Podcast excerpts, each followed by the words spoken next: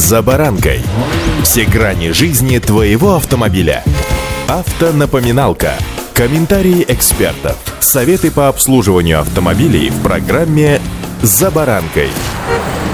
Цифра все больше входит в нашу жизнь. Стало известно, что Минцифры подготовила поправки, приравнивающие цифровое водительское удостоверение к физическому. С вами «За баранкой» Александр Карпов. Здравствуйте. Автомобильные факты.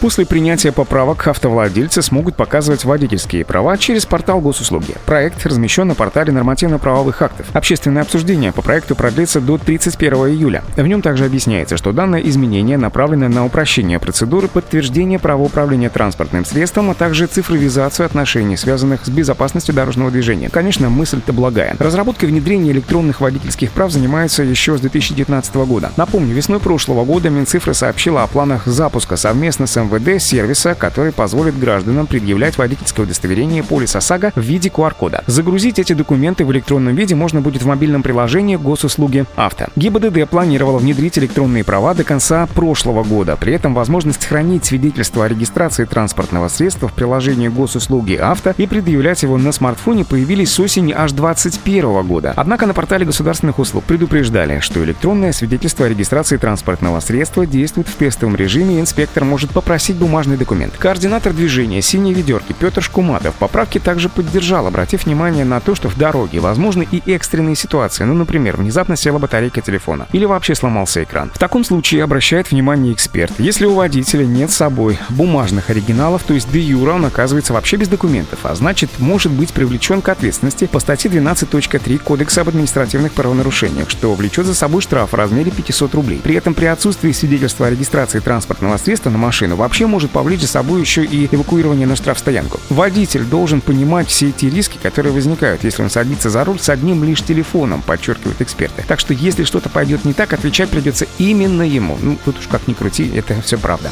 Автомобильные факты.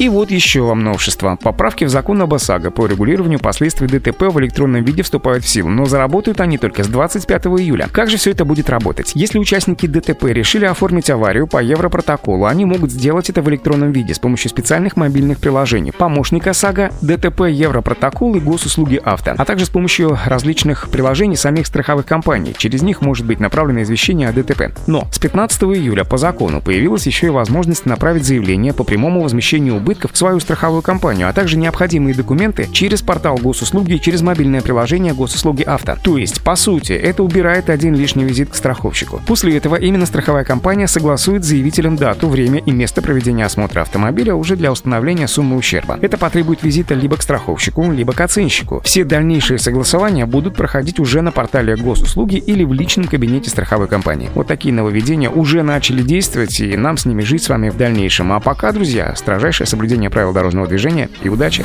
«За баранкой»